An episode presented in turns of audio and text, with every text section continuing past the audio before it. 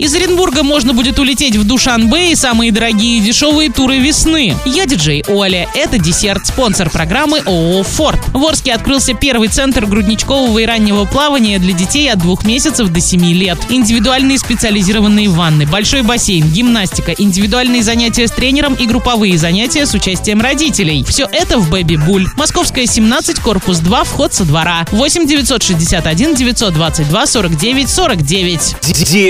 News. Из Оренбурга возобновятся авиарейсы в столицу Таджикистана. Авиакомпания Нортвинд открыла продажу билетов на прямые регулярные рейсы из аэропорта областного центра в Душанбе. Рейсы начнут выполнять 30 апреля. Продолжительность полета составит около трех часов. Стоимость билета в одну сторону в настоящий момент составляет 15 735 рублей. Полеты будут выполняться на воздушных судах Airbus A321 Neo. Лайк. В марте на небе можно будет наблюдать сразу несколько планет. В ясную погоду можно будет наблюдать сияние Венеры над западным горизонтом. А 24 марта вечером появится возможность увидеть огненный Марс. На западном горизонте недолго будет виден Юпитер. А с помощью телескопа можно будет разглядеть Уран и Нептун. Также в марте мы сможем наблюдать большую и малую медведец. В следующем месяце обещают высокую активность метеоритного потока Лириды. А 5 мая в некоторых местах России можно будет увидеть заметить полутеневое затмение Луны. Следующее полное солнечное затмение жители России смогут увидеть только в апреле 61 года. Речь о центральной части страны. На территории Оренбургской области, к сожалению, будет невозможно увидеть это природное явление. В ближайшие 20 лет полных затмений население России не увидит, но уже в 26 году заявление можно будет наблюдать в Испании, а в 27 и 34 годах в Египте.